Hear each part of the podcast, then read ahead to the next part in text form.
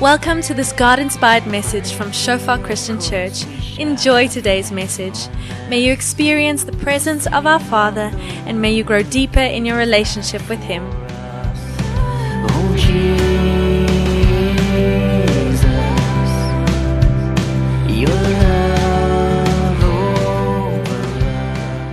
Tonight, Vian is preaching for us. For those of you that don't know Vian or haven't seen him here before, I think you were up about, what's it, five weeks or so ago. So, um, Vian is one of our up and coming pastors. We love to hear from Vian. Um, we actually believe that there was a, and we see the fruit in his life of living a life devoted to Christ um, long before he stood in front here and preached. And so we see this just as the natural outflow of his gifting. We're happy to give you the stage, Vian. And um, in Werner's absence, we just say thank you for serving us and we're open to receive tonight. Thank you, Anu. Thank you, guys. A privilege to be here tonight and to share with you the Word of God. And they always make two jokes when I preach. The first thing is they say, you know, that I preach too long, and then the second is I speak too fast. So then I'm not sure which one, you know, I should I should compromise on because if I speak slower, that will take longer. But we won't be longer than an hour and a half tonight. I'm just making a joke. Um, I'm trying to be quick tonight. But tonight we're speaking about, if we can just get that first light up, the King and His kingdom. And I'm just so blessed by the worship that, that we just had, you know, the King of our hearts, that is Jesus. And the one who gave it all for us, the one that died on the cross, servant and King. You know, as Cole also just said a, a, a word afterwards, you know, that God is a God who speaks. And we're going to look about some of that tonight. Um, just firstly to say, it's like Anu said, I'm, I'm Vian. I'm also here part of the church. I also have a lovely wife. She's not here at the moment. She had her wisdom teeth removed. So sy's bietjie dik back, gelukkig nie vir my nie. You know. The whole weekend everybody thinks that she's mad because, you know, but uh, it's just because her wisdom teeth got removed. So please pray for her as well. Um, but let me just pray for us before we start. Yes, Father, thank you, Lord, that we can just come before you, Father, and know, Lord, that you are God, Father. You are the one that leads. You are the one that guides, Father. And thank you that you are the one that always speaks, Father. And I just come and pray, Lord, that you'd open our eyes tonight, Lord, that we might see the King, Father. And open our ears, Lord, that we might hear your voice, Lord. And may your church bear much fruit, Father. And bring your kingdom, Lord, that your kingdom come and your will be done. In Jesus' name, amen. So, cool, guys, just quickly, when we're speaking about the kingdom of God. You know, in, in the Bible, especially in the New Testament, in the ESV translation, we find the kingdom of God being mentioned 160 times. It's not a special number, why it's rounded off. Just 160 times. 126 times in the Gospels alone, and then 34 times in the Epistles and uh, Revelation. And the reason many people ask, you know, why does it get mentioned so little in the Epistles and Revelations, you know, the letters after the Gospels? And that is because there's now a focus on Jesus that is Lord. So, synonymous with the kingdom is Jesus is Lord. He is the king. So, in speaking about the kingdom, we are speaking about the reign and the rule of God. It's not a specific area, it's not a specific people, even. It's just God's rule and reign, God's sovereignty, the lordship of Jesus. That is what the kingdom of God means. And in a sense, the kingdom is already here, but in a sense, the kingdom must still come. You know, it's when Jesus is teaching the disciples how to pray, let your kingdom come, let your will be done. You know, it's here, but it's not here fully. And we know that when Jesus comes back, you know, and he has a name written on his thigh, King of Kings and Lord of Lords, and then his kingdom will be finally established, and he will rule and reign over everything for always. But in a certain sense, Jesus is busy reigning and he's busy ruling through our lives at this very moment as well. And we're going to take a look at that a bit tonight. And we're going to speak about a passage found in John 2 from verse 23 to John 3, verse 21. Um, it's the same passage of scripture, and the passage in John 2 is actually a build up to the passage we find in John 3. But just before we begin, I just want to ask us a question. Who has ever had a week where you just think to yourself, oh, this is not a good week? I'm, I'm not the best person, you know, and, and I feel so far removed from God, and I wonder if I am actually saved. You know, I've, I've had one of those a couple of times. You know, coming into the church at the back, and the people's like, Brown, what's going on? And it's like, I don't know if I'm saved there. I, I just feel so far removed from God. And when I look at this week, it's not that nice. You know, I, don't, I don't feel like I've earned it this week. You know, if we were judged based upon our works, then this was a bad work week for me. I would have not received a good judgment. You know, and, and many times, you know, it's, it's the fundamentalist question we can ask ourselves, and that we as believers, we want assurance about it. We want to know whether we are saved or not. We want to answer to this question. And that is why we asked it to ourselves many times. You know, and many times we, this same passage of scripture that we're going to speak on, you know, Jesus saying to Nicodemus that you must be born again. And many times you say, okay, no, but you must be born again. But now again, how do we know if we are born again? What is the signs? And as we go through this chapter tonight, we're not going to focus so much on the fact of being born again because speaking to the church, you know, born again people, we're not out somewhere doing outreach preaching to the people that, we might, that they must be born again. But I believe that all of us, well, we should be all of us born again because we are here believing in Jesus and we're seeking Jesus. So we're going to focus on what does Jesus actually say the outcome of this born again must be. If we are born again, what is the tokens? What is the signs? What is the symbols of what needs to happen when we are born again? How can we know? We see Paul writing to the church in Corinthians, 2 Corinthians 14, verse 5. Test yourself, examine yourself to see whether you are in the faith. And it's something that we want to do, and we test ourselves in weird ways when we ask ourselves this question. So let's see what the Bible has to say about this. And I hope tonight I can give us three points, or maybe better stated, three questions that when we ask ourselves, when we get an answer to those questions, we can see whether we are truly saved, truly born again, truly believe in Jesus. If we can go to the first slide. This is an introduction to John 3. Um, you know, Jesus speaking to Nicodemus, and also John 4, where Jesus speaks to the woman at the well. And just a encouragement, just a small tip. You know, when you read your Bible, we are so, so often when we read a chapter, we cut off our thoughts when the chapter is finished, or little subheadings. You know, we cut off the thought. But if you go and read your Bibles, you'll see most, especially of the letters that were written, a new chapter a new subheading begins with therefore, or because of, or for this reason. And then it's like I never know when to stop reading because, you know, because of, okay, now I must read further because it's going to explain what needs to happen because of, or therefore. And we saw this beautiful example at marriage prep as well. It says, therefore, submit to one another out of reverence for Christ. And the therefore is very important because if the therefore is not there, then the rest cannot follow. So just, just a bit of an encouragement. So I'm going to read it for us. John 2, verse 23. Now, when he was in Jerusalem at the Passover feast, many believed in his name when they saw the signs that he was doing. But Jesus, on his part, did not entrust himself to them because he knew all people and needed no one to bear witness about man, for he himself knew what was in man. And th- this scripture is, you know, for many people, we can just stay at that one for a while, a bit unsettling, you know, because, you know, what's actually going on here? Because we read in John 1, verse 12, that to whoever received him, who believed in his name, he gave the right to become children of God, the sons of God. But this scripture says that Jesus did not entrust himself to these people who believed in his name. You know, like Carl said, you know, Jesus is the good shepherd and he calls out his own sheep by name.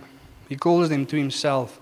He goes to them and he leads them out. He's the good shepherd. But in this case, Jesus is not doing this to these people.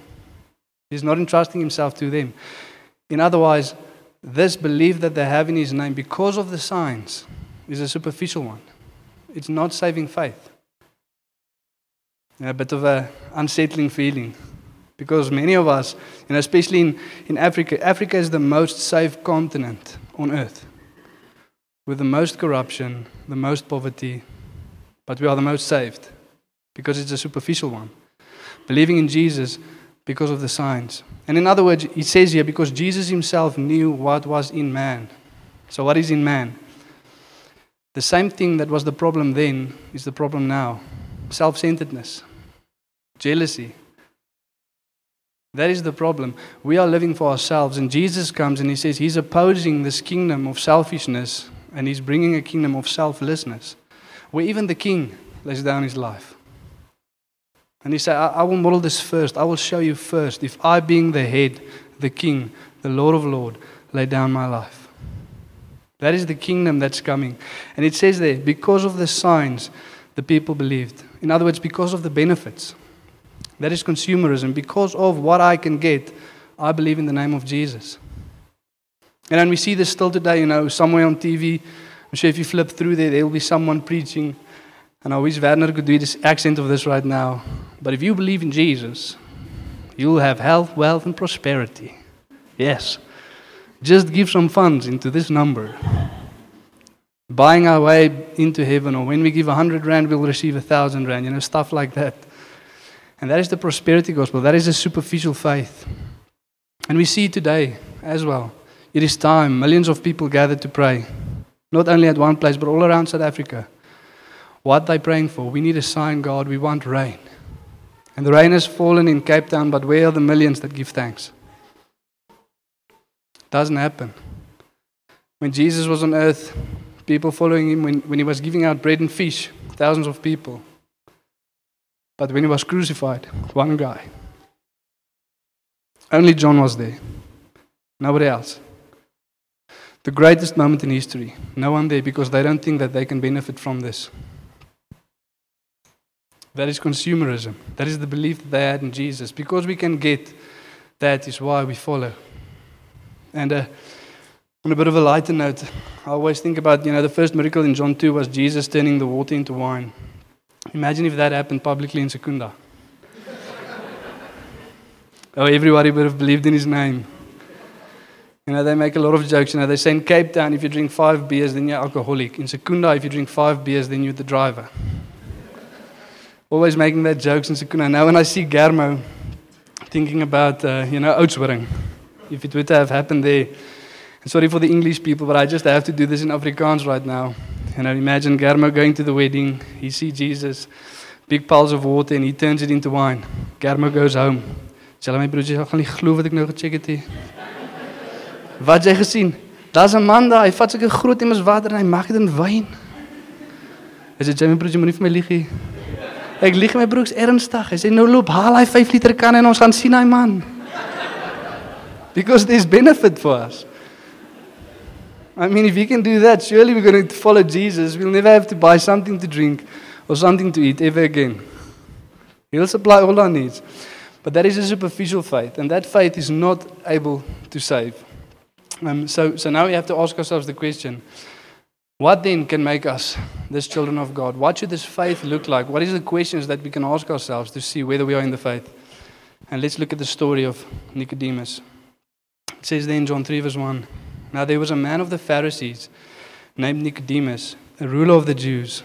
This man came to Jesus by night and said to him, Rabbi, we know that you are a teacher come from God, for no one can do the signs you do unless God is with him. Again, there, Nicodemus having the same misconception as the guys that just believed. And it says that we know that you are a teacher come from God because he's a ruler of the Jews, he's representing the people. We know that you are a man come from God, for no one can do the signs that you do unless God is with him. Jesus answered him, Truly, truly, I say to you, unless one is born again, he cannot see the kingdom of heaven. Nicodemus said to him, How can a man be born when he is old? Can he enter a second time into his mother's womb and be born? Jesus answered, Truly, truly, I say to you, unless one is born of water and the Spirit, he cannot enter the kingdom of God. That which is born of flesh is flesh, and that which is born of spirit is spirit. Do not marvel that I say to you, you must be born again. The wind blows where it wishes, and you hear its sound, but you do not know where it comes from or where it goes. So it is with everyone who is born of the Spirit. Nicodemus said to him, How can these things be? Jesus answered him, You are the teacher of Israel, and yet you do not understand these things. Truly, truly, I say to you, we speak of what we know, and we bear witness to what we have seen, but you do not receive our testimony. If I have told you earthly things and you do not believe, how can you believe if I tell you heavenly things? No one has ascended into heaven except he who has descended from heaven, the Son of Man. And as Moses lifted up the serpent in the wilderness, so must the Son of Man be lifted up, that whoever believes in him may have eternal life. For God so loved the world that he gave his only Son, that whosoever believes in him should not perish but have eternal life. For God did not send his Son into the world to condemn the world, but in order that the world might be saved through him. Whoever believes in him is not condemned, but whoever does not believe is condemned already, because he has not believed the name of the only Son of God. And this is the judgment. The light has come into the world, and the people love the darkness rather than the light, because their works were evil. For everyone who does wicked things hates the light and does not come to the light, lest his works should be exposed. But whoever does what is true comes to the light, that it may be clearly seen that his works have been carried out in God. And a lot of focus in works on that passage, but we'll get to that in a moment. quite a big passage, but we're going to break it into pieces and just look at three main points that we can get from this passage. If we can go to the next slide, then John 3, verse 1. And I quickly just want us to focus quickly in verse 2 and look at Nicodemus' statement of faith, his view of Jesus, you know, who Jesus is. And he says there, Rabbi, which means teacher, we know that you are a teacher, come from God, for no one can do the signs that you do unless God is with him. So, in other words, Jesus is saying that Jesus comes from God, that God is with him, that he's a teacher of God, and that God's power works through Jesus. That's quite a high view of Christ. I mean, he's stating here, you know, you are not a normal person. You are someone sent from God. But still, Jesus says to Nicodemus, Truly, truly, I say to you, unless you are born again, you cannot see the kingdom of God. There's an error in your judgment, there's something missing. Because quickly think of this who has the same view of Jesus still to this day? The Jews. If you ask them about Jesus, they'll, they'll tell you that. Good teacher. Someone who came from God, someone that, that God was with him because he did a lot of signs. Now, the shocking part if you go and ask the Muslims about Jesus, same view. If you can ask the Muslims what they think about Jesus, they will tell you he's a prophet, man sent from God, good teacher, did a lot of signs, and God was with him. So if we only have that view, it is not enough. That's what Jesus was saying to Nicodemus. It is not enough. And quickly, does think for ourselves when we think about Jesus, faith, the kingdom of God, what comes to mind? What do we think about? Maybe fellowship, the church, small group, reaching the lost, missions. You know, the prosperity gospel, they think about health, wealth, finances, all of that. And Jesus did come so that we might have life and life in abundance. He did come for those things. He did come for deliverance. He did come for healing. He did come for fellowship. He did come for the church. But if we think about that and we do not see that Jesus is the King, all is in vain. Because look at Nicodemus, Pharisee, knew the Bible, knew the scriptures, ruler of the Jews, you know, elder in church. He knew everything. He thought Jesus was a good man, a good teacher, and that God was with him. But that is not enough. And when Jesus is saying to him, You cannot see the kingdom of God, surely he's not speaking about heaven because then I'm not born again because I can't see heaven. I mean, none of us, if you quickly look around, he's not speaking about heaven. Jesus is saying, You cannot see the king. Because for there to be a kingdom, there needs to be a king. And that is Nicodemus' issue. Jesus is telling him, I'm not just a good teacher, I'm not just someone that came from God, I'm not just someone that God is with, I am the king. And as Moses lifted up the serpent in the wilderness, so the Son of Man must be lifted up, the king must be lifted up. And God shows that through his kingdom, it must be most gloriously revealed in a king that died for us and that was risen again, and only afterwards seated at the right hand of the Father. But Jesus is the king. You know, and we see, like I said in the gospel, 126 times a mention of the kingdom, 55 times in Matthew's gospel alone. But in John's gospel, only three mentions of the kingdom. The first one is here when Jesus says, You cannot see the kingdom. The second is when he says, You cannot enter the kingdom. And the third was when he spoke to Pilate just before his crucifixion in John 18 36. Jesus explaining to, to, to Pontius Pilatus that his kingdom is not of this world. And he understands something better than Nicodemus did. And when Jesus says, My kingdom is not of this world, Nicodemus, uh, Pilate replies, So you say you are king. And Jesus says, You say that I'm a king. For this reason I was born, and for this reason I came into the world. To bear witness to the truth. What is the truth? That Jesus is the king. And then Pontius, he also understands it just halfway. You know, he takes Jesus outside and he says to the Jews in, um, I think it's in chapter 1839, he says to the Jews, I have this thing that I do for you guys. I, I, I release one prisoner in Passover. Do you want to release the king of the Jews? Speaking about Jesus. And Pilate's not realizing that he's more than the king of the Jews. He's king over Pilate as well. He's the name above every name. There's no one greater than Jesus. He has even authority over Pilate. And when Pilate says to Jesus that, Do you not know that I have authority to crucify you or to let you go? Jesus says, No, you don't have authority over me unless it has been given to you from above. For the king is standing in your midst. And if we can quickly go to the next slide. It says here in Luke 18:21, Jesus speaking to the Pharisees, they ask Jesus, When will the kingdom of God come? And Jesus says, For behold, the kingdom of God is in the midst of you. Behold, look, the king is standing in your midst. Because there's some translations that translate this that the kingdom of God is within you, but that is wrongly translated because the Greek there can mean within or among. And he was speaking to the Pharisees, and surely the kingdom of God was not in the Pharisees. And he's saying to them, The kingdom of God is among you. The king is standing among you. Can you see the king? And then in the Gospels, Romans 10, verse 9. Because if you confess with your mouth that Jesus is Lord and believe in your heart that God raised him from the dead, you will be saved.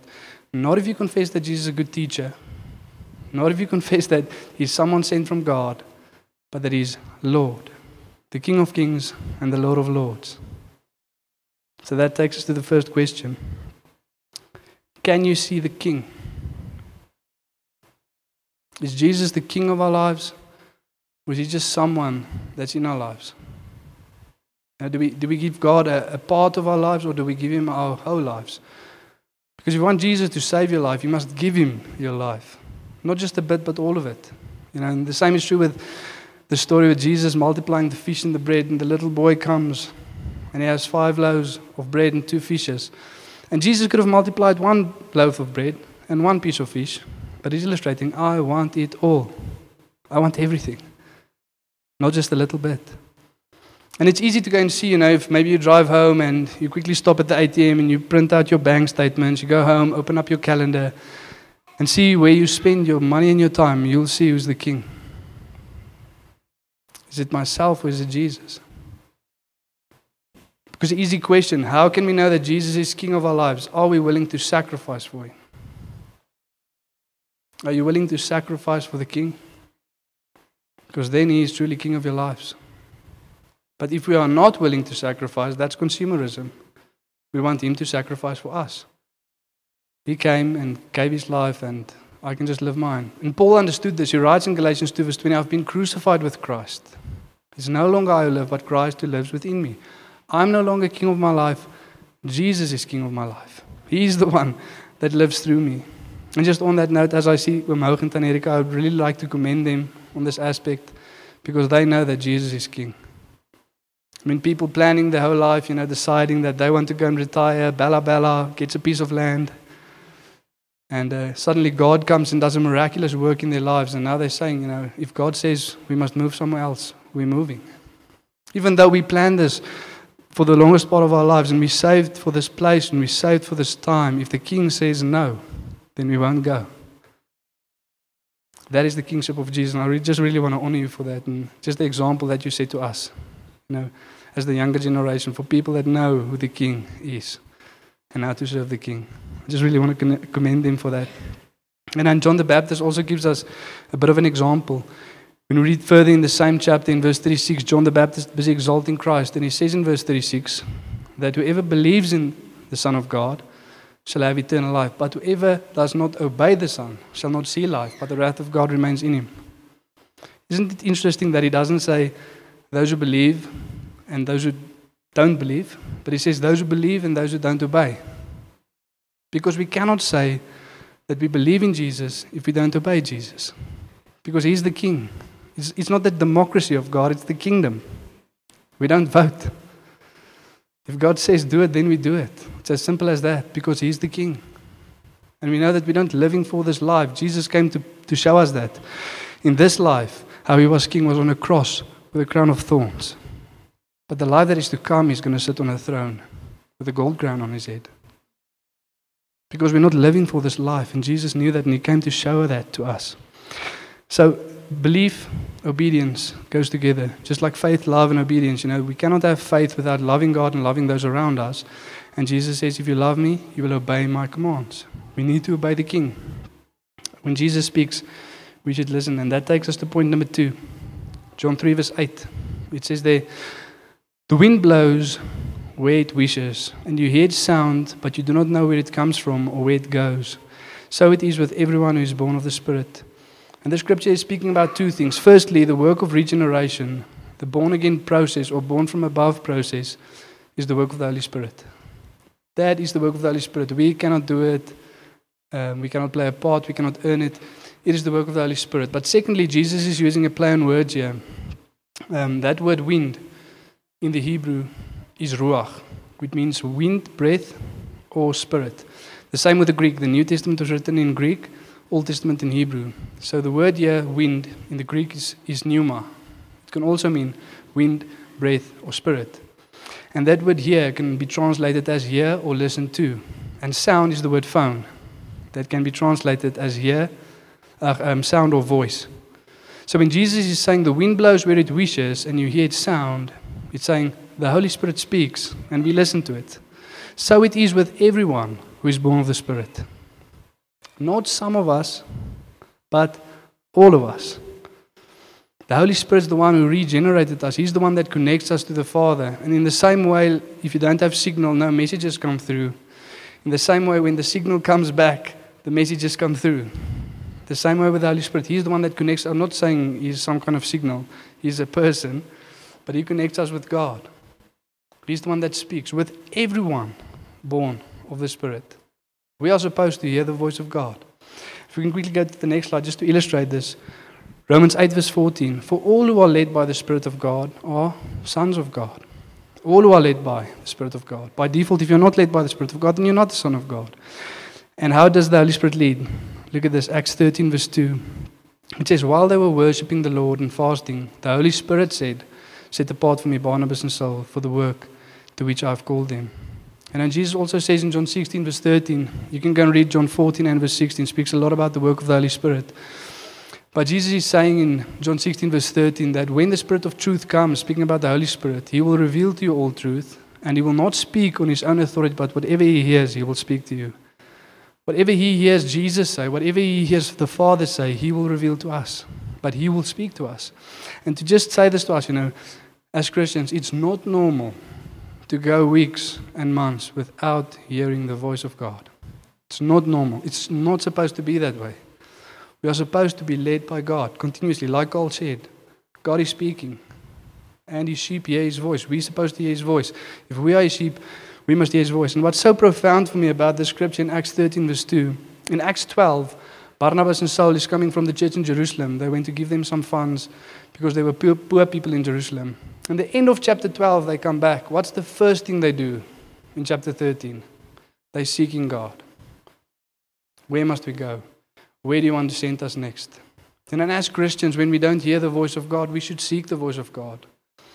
And it says here so beautifully they were worshiping the Lord and fasting. We many times fast, but we don't worship the Lord. We set ourselves apart from food or from social media or from whatever it might be, but never towards God. And then it's in vain. You need to consecrate yourself away from something towards God. But they said, you know, if we do not hear the voice of God, that's not normal for us. And we're going to seek the voice of God until He speaks. Isaiah 10, verse 12 says, Break up the fallow ground, the hard ground. And many times we feel like that. You know, it's difficult to hear from God, and the ground is hard. But then it says, Seek the Lord until He comes and rains down righteousness upon you. And some of us need to do that tonight. We need to go and seek God until He speaks, until He comes and rains down righteousness upon us. That takes us to question number two Do you hear the voice of the Holy Spirit? Are we hearing the voice of God?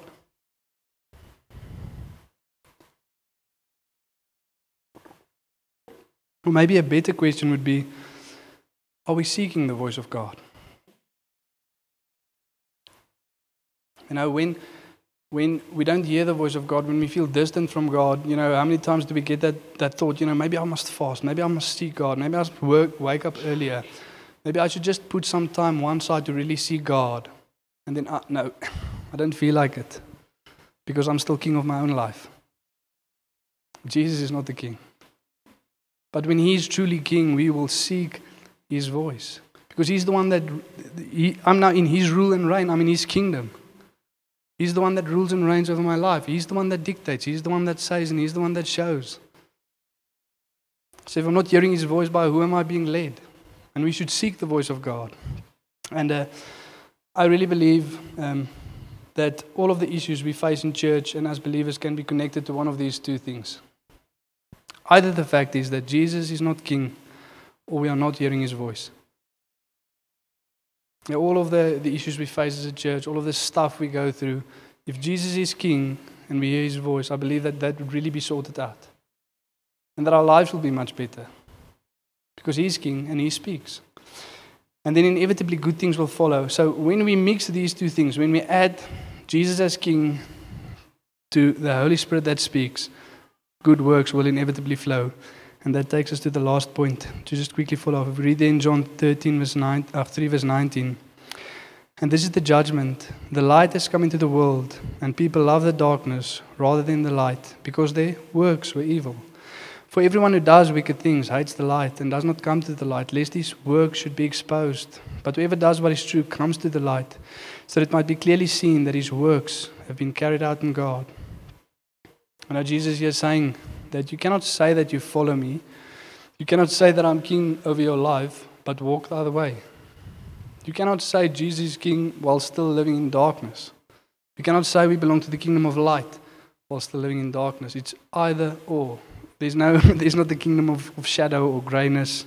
It's either light or darkness. There's no halfway about it. And inevitably, these things will follow.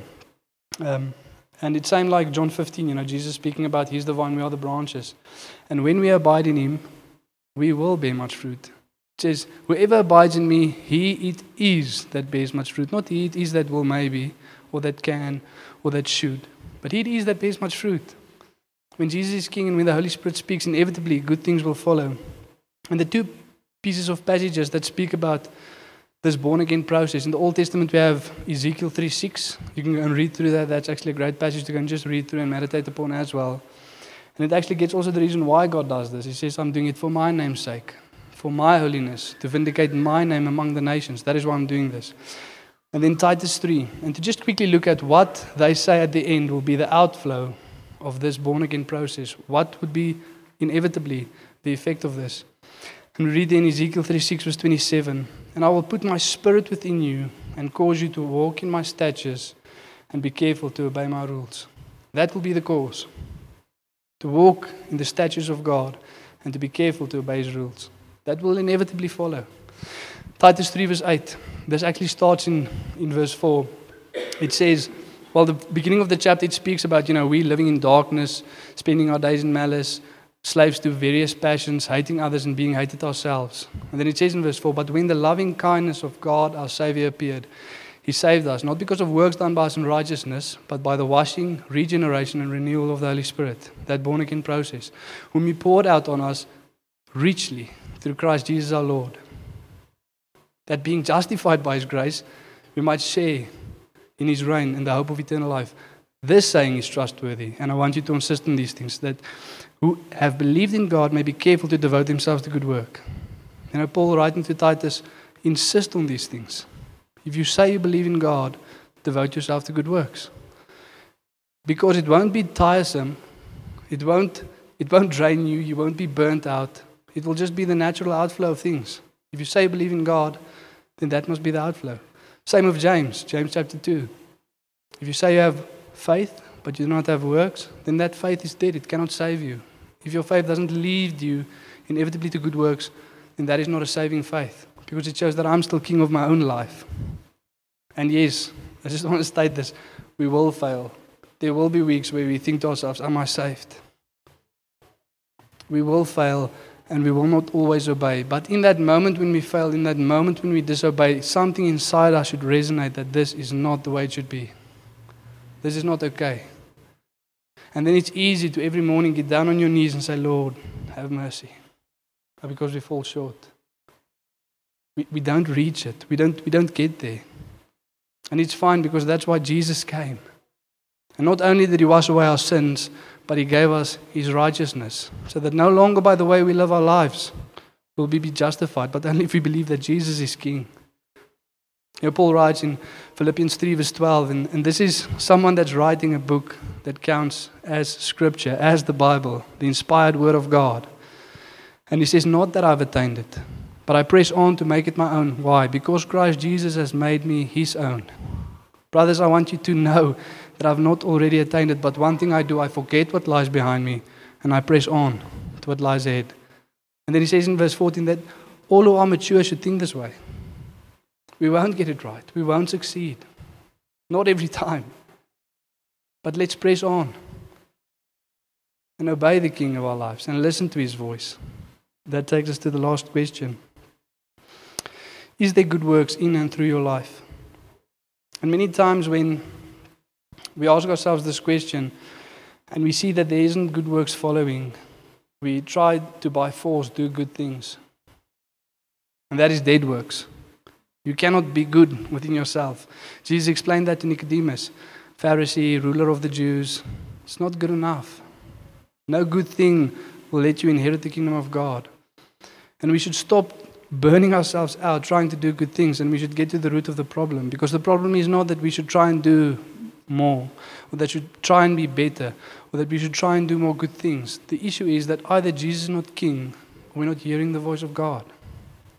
That is the issue. And it's quite a hard word tonight, but it is scripture says. And, um, and, and we should ask ourselves this question often, you know, test ourselves to see whether we are in the faith. And if you don't hear the voice of God, go seek Him, because He will never show you a way if you seek Him. For those who come to me, I will by no means show a way, Jesus says. Draw near to God, and He will draw near to you. Why? Because He's paid the price. We don't have to. And there's some of us tonight that should stop tiring yourselves out trying to be good people and stop trying to do good things and just see the King. You know, like Henny said, miracles, the signs will not save us until we see a resurrection. And that is the resurrection of the Son of God. That He's risen and that He has come to pay the price. We do not have to, because He already did. And inevitably, He will make good things flow from our lives if we just give ourselves to Him. And then there's some of us that need to go and see God, to hear His voice. You know, maybe you sit here and you're thinking, you know, when, when last did I hear the voice of God? And you can't remember. Or maybe you, you're thinking to yourself, and it's- quite a, a while back. But don't be discouraged. Go and see God. He will speak.